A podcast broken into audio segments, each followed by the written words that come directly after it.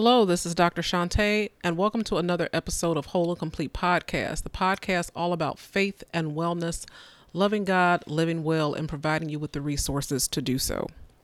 So, this is a tough one. I I almost tapped out this week. I'm going to be honest with you. I um like I'm sure for many of you it's been a rough week. It's been gut-wrenching and it's been emotionally draining and it's been heartbreaking. And like many of you, I am just spent. I am wrung dry. And it would have been perfectly okay and acceptable for me to say, you know what, I'm going to take a pass this week and I'm going to try to get myself together and I'm going to try to rally and cope and I'll catch you guys next week. But I decided not to do that because I feel that there's more value in what I'm about to say to you than me going silent for a week. And so, as the Bible says, he who has an ear to hear, let him hear. Meaning that for those of you who have an ear and a heart to listen, Today's episode is called Speaking from Hurt. So, that is our next series, Speaking from Hurt. For those of you that are new to this podcast, this is a series based podcast. And so, we will be spending our next three episodes talking about speaking from hurt. And our guiding thought in scripture comes from Psalms 13 1. And it says this How long, O Lord, will you forget me forever? How long will you hide your face from me? Today we're going to be talking about lamentations, righteous anger, and fighting back. So, as we always do, let's start with a definition of terms, shall we? Many of you know if you are a reader of the Bible, even if you just flip through a few pages, you will notice that there is a book in the Old Testament called the Book of Lamentations. And to lament something, Lamentations is a book that cries out to God. It is a book that cries out to God for a number of reasons crying out for being enslaved, crying out for being in bondage, crying out for feeling neglected, crying out to God for feeling forgotten and abandoned. And I want to define lamentations or to lament this way. So, to lament is basically to cry out to God in pain. I like this definition from Pastor Mark Vroegop. And he says that lament is not the same as crying. However, it is different and it is uniquely Christian. Lamenting is different than crying because lament is a form of prayer. It is more than just the expression of sorrow or the venting of emotions and frustrations. Lament talks to God about pain, and it has a unique purpose, and that purpose is trust. It is a divinely given invitation to pour out our fears, our frustrations, our sorrows for the purpose of helping us to renew our confidence in God. I am a big fan of the cartoon Peanuts. So Charlie Brown, Snoopy, Franklin, Sally, Lucy, and Linus.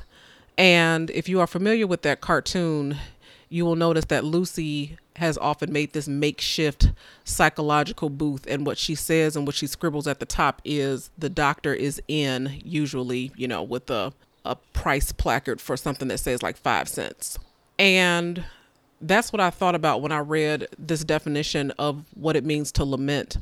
The doctor is in, God is in. God fully expects us to cry out to Him when we are in pain. He wants us to cry to Him when we are hurting. Crying out to God is an expression of our faith because we would not cry out to someone that we did not believe in. It is an acknowledgement of His existence, it is an acknowledgement of our trusting Him enough to turn to Him. And there are four elements of a lament, okay? So a lament is not just a, a frustration of, of grief and despair. There are four specific elements to lamentations and the four elements are these. The first is to cry out to god. That's the first part. The second is to bring our complaint to god. What specifically are we upset about? The third aspect is to ask boldly for his help okay to help us to manage whatever the complaint is. And then the fourth part is choosing to trust. And it is here where many of us are finding ourselves struggling today, whether or not to trust. Many of us have found ourselves wondering how a God that loves us so much could allow such brutality against his people. Many of us are too tired or too mad to pray. We've been praying, is what many of us are saying. We've been praying, we've been trusting, we've been leaning, we've been depending, and here we are. It seems like nothing ever changes. And you know what? I get that. I hear that. I feel that. I hear you asking, why us? What did we do? This past Sunday, I was listening to Pastor Otis Moss of Trinity United Church of Christ in Chicago, and he raised the question this past Sunday if we shall overcome someday, when is someday? James Baldwin asked, How much time do you need? He said, Change has taken my father's time. It has taken my mother's time, my brother's time, my sister's time, and my time. How much time do you need to change? How much time do you need? How much time is it going to take for things to finally turn the corner? How many tears do we have to cry? How many bodies do we have to have carried to the morgue? And I want you to know that I understand all of that it has been very difficult to be on social media this week. On the one hand, you need to stay up to date about what's going on because you care about what's going on. On the other hand, it's very triggering and it's very traumatizing. And it's like a, what they say, like a train wreck. It's bad, but you can't look away. And it's uncomfortable and it's exhausting. But I want to return to this thought about the doctor is in, that God is in that he's here. This is not his first rodeo. This is not the first time that his people have questioned, Where are you? How much longer? Even John the Baptist. So if you go back and listen to a few episodes of Believing Bigger, maybe season five or six of my other podcast, John the Baptist was the forerunner of Jesus the voice of one crying in the wilderness, prepare ye the way of the Lord. That was John the Baptist. I cannot think of a more devout Christian than John the Baptist. I cannot think of a more staunch believer in Jesus Christ than John the Baptist. And John, having found himself in jail, persecuted for his beliefs, even John asked the question Are you the one? Or should we look for another? Because based on what he was seeing and based on what he was feeling, it was largely disconnected from what he expected from the Son of God. And many of us have found ourselves right there. Lord, are you the one? Or shall we look for another? Lord, are, are you with us? Or shall we look for another? Lord, are you here? Or do we need to look elsewhere? I remember when I watched the only time because I could only take it once. But I remember watching that movie, The Passion of the Christ. Never in my life have I cried so hard watching a movie, not before and not since. And even though I am a Christian, and even though I know the story of the Bible, and even though I celebrate the redemption story and Resurrection Sunday with all other believers around the world when it comes up every year. As I watched that movie, in my humanity, watching Jesus get bloodied and bludgeoned by his enemies, men with hatred in their hearts, I found myself wanting him to fight back, to mollywop and clean the floor with the Pharisees and the Sadducees, for him to call down legions of angels that would destroy them in a minute in my emotion and in my hurt and watching all of that unfold, I wanted to see vengeance. I wanted to see justice. But because I know the story, I knew that wasn't going to happen. I knew that he was going to find himself on that cross. And I knew that if he had not made that sacrifice, every last one of us, every last one of you under the sound of my voice would be lost forever, eternally lost. And I say that to say that from the outside looking in, it seemed as though Jesus had been defeated. that from the outside looking in, it looked like Satan and his minions had won at last. But because I know the story, I also know that three days later, Jesus said, O death, where is your sting? O hell, O grave, O Hades, where is your victory? Revelations 1:18 says, I am he that lives. I was dead, and look now, I am alive forever and ever, and I hold the keys to death and to hell. Listeners, believers, Jesus is alive. He's alive.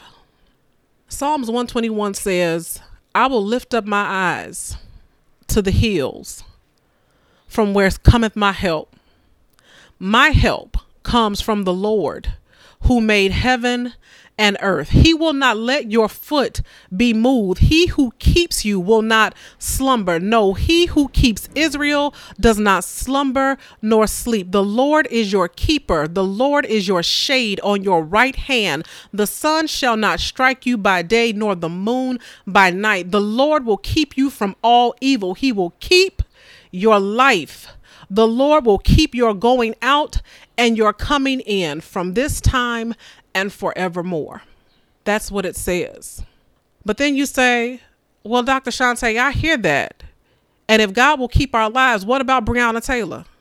What about George Floyd? What about Tamir Rice? What about Ahmaud Arbery? Did God keep their lives? And the Apostle Paul says this 1 Thessalonians 4 13 through 18. But we do not want you to be uninformed, brothers. Some versions say ignorant, but we do not want you to be uninformed, brothers, about those who are asleep. Asleep in this context means those who are dead, those who have, have gone on before us. That you may not grieve as others who do not have hope.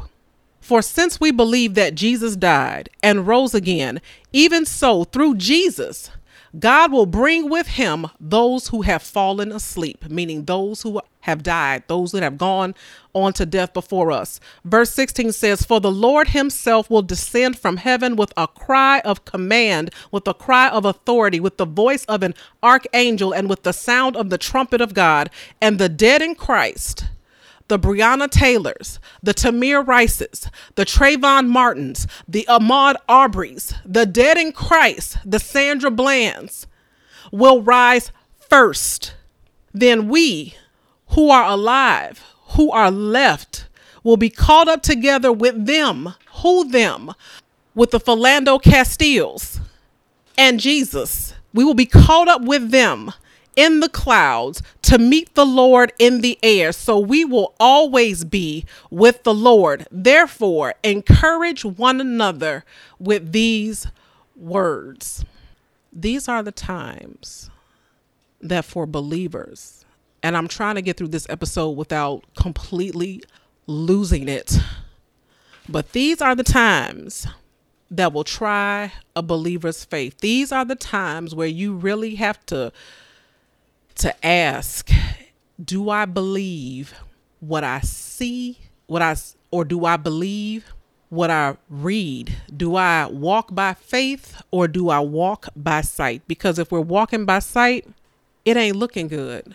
But if we walk by faith, we have to believe that God has a plan, not just for those of us who are here, Psalms 121, but for those of us that we've lost to sleep 1 Thessalonians 4 13 through 18, which brings us to righteous anger. You have every right to be angry right now. Brothers and sisters, I want to remind you of something. We're not fighting for victory, we're fighting from victory. Every believer in Jesus Christ is not fighting for victory. We are fighting from victory. The enemy is already condemned. His only purpose, his only purpose, as the Bible says, is to steal, to kill, and to destroy, to confuse and destroy the belief and the faith of as many of us as he possibly can before he meets his inevitable doom. He is the ultimate crab in the barrel. His only job is to make things so chaotic, so disruptive, so evil so disheartening, so soul crushing that you toss up your hands and say, forget it. That you tap out on your life or you tap out on your faith. And I say to you today that racism and hatred has already taken so much from us. Don't let it take your faith. Racism and hatred has already taken so much. Don't let it take your faith too. You have a choice. I have a choice. And it's a simple one. Do we trust God or do we not? Because God is the only one who can change hearts and minds. Jesus said, Be angry, but do not sin. It's easy to trust God when times are easy. It's easy to trust God when you're not being persecuted. It's easy to trust God when there's not a pandemic. It's easy to trust God when you haven't lost your job. It's easy to trust God when riots and protests are not in our streets. But there is a danger in allowing your heart to become hard in this season. And the danger is this Hebrews 3 7 through 11 says, Therefore, as the Holy Spirit says, Today, if you hear his voice, do not harden your hearts as in the rebellion, the rebellion referring to the children of Israel back in the day of Moses, who hardened their hearts against God. On the day of testing in the wilderness, where your fathers put me to the test and saw my works for 40 years. The children of Israel wandered in the wilderness for 40 years because of the hardness of their hearts. Therefore, I was provoked with that generation and said, They always go astray in their heart they have not known my ways. As I swore in my wrath, they shall not enter my rest. Translation The children of Israel, because their hearts were hard, never saw the promised land. In our community, we have a saying hard heads make soft butts. But in this case, hard hearts, not hard heads, hard hearts make it harder for God to heal us and restore us. Racism is not a white problem. Racism is not a black problem. Racism is a heart problem. It is a heart problem that is exacerbated by hard hearted, hateful hearted, evil hearted people. And we have to be better than them. We have to be better than that. And I know it's hard to do that. Jesus knew it was hard to do that. Matthew 7 13 through 14 says, Enter through the narrow gate. For wide is the gate and broad is the way that leads to destruction, and many enter through it. But small is the gate and narrow is the way that leads to life, and only a few will find it. In this scenario, hatred is the wide gate and the broad road and it only leads to one place destruction. We have to guard our hearts right now. The enemy is coming for hearts and minds, and he is relentless. But First John 4 4 says, But greater is he that is in me than he that is in the world. What that scripture means is greater is he, greater is the God in me than the Satan that is in the world. Greater is the God and the Jesus in me than the enemy that is in the world. And so I am lamenting with you. I am crying out with you. I am boldly asking God for help with you, and I am speaking to the God in you. I'm not telling you not to protest. I'm going to be out to a protest as soon as I get off this microphone. And I'm not telling you not to be angry. But I am praying that you do not become consumed because it is so easy to be swept up in this current of hatred and anger. I know that you know that there are many different agendas at work right now many people trying to undermine the movement of equity for black people and for black lives. Many people trying to destabilize communities, making them less safe, taking resources out of our already broken and depleted communities. And all I want is for us to be careful not to get swept up in that current of anarchy and hatred because we have a higher purpose, we have a higher calling, which brings us to fighting back.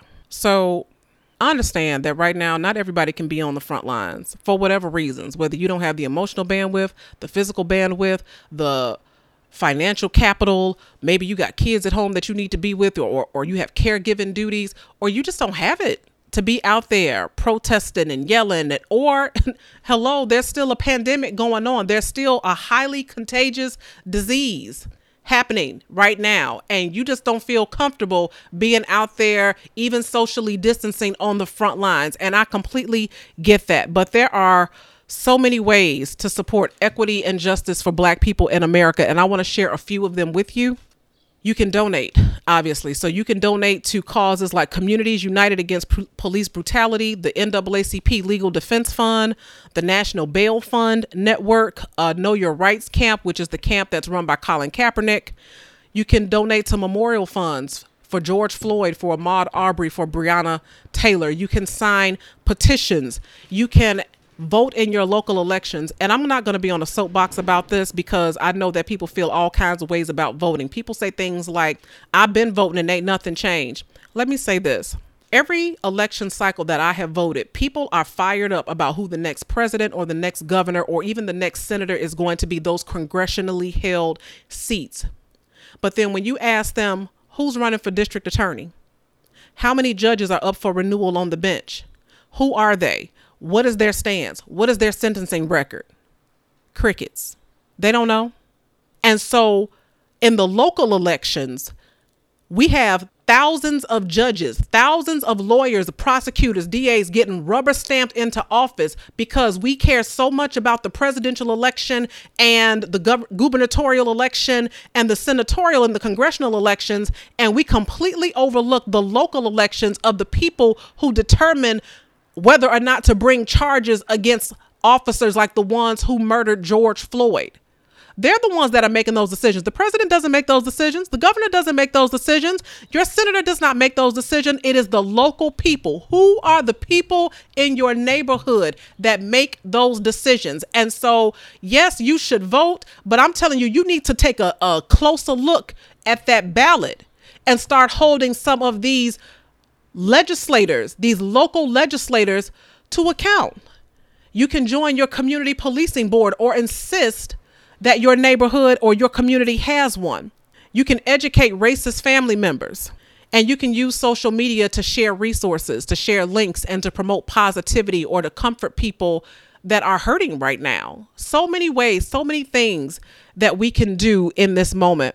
So, in our next episode, we will be talking about just that. What does Christian activism look like? And so, I'm going to be inviting guests on the show. I know I usually don't bring the guest in until the third episode, but we need some other voices in this conversation right now. What do we need to be doing as believers to battle spiritual and physical warfare in this fight? So, that is the end of part one of our series. If you want to continue to support this podcast, you know that you can do that by leaving a review in Apple Podcasts, which I greatly appreciate because that helps spread the word about the content. You can go to the Patreon page and donate, you know, a dollar or, or two to help keep the platform going to pay for things like the audio editing software and all that good stuff. But most of all, you can share this podcast with someone that you know needs to hear it. There's a lot happening on social media right now. People that I've never seen angry are blowing their tops right now, and I completely get it. And as the Bible says, blessed are the peacemakers. I wouldn't call myself a peacemaker, but I do see both sides of the coin. And I just want to make sure that we have clear heads in the fight ahead because this is not a sprint. It's a marathon. Change is not going to happen overnight. And we're going to need our fuel and our strength and our faith in order to endure this fight. I love you guys so much. Be safe out there. And if you have any questions, comments, takeaways, you can hit me up at Dr. Shante Says, and I'll see you next time.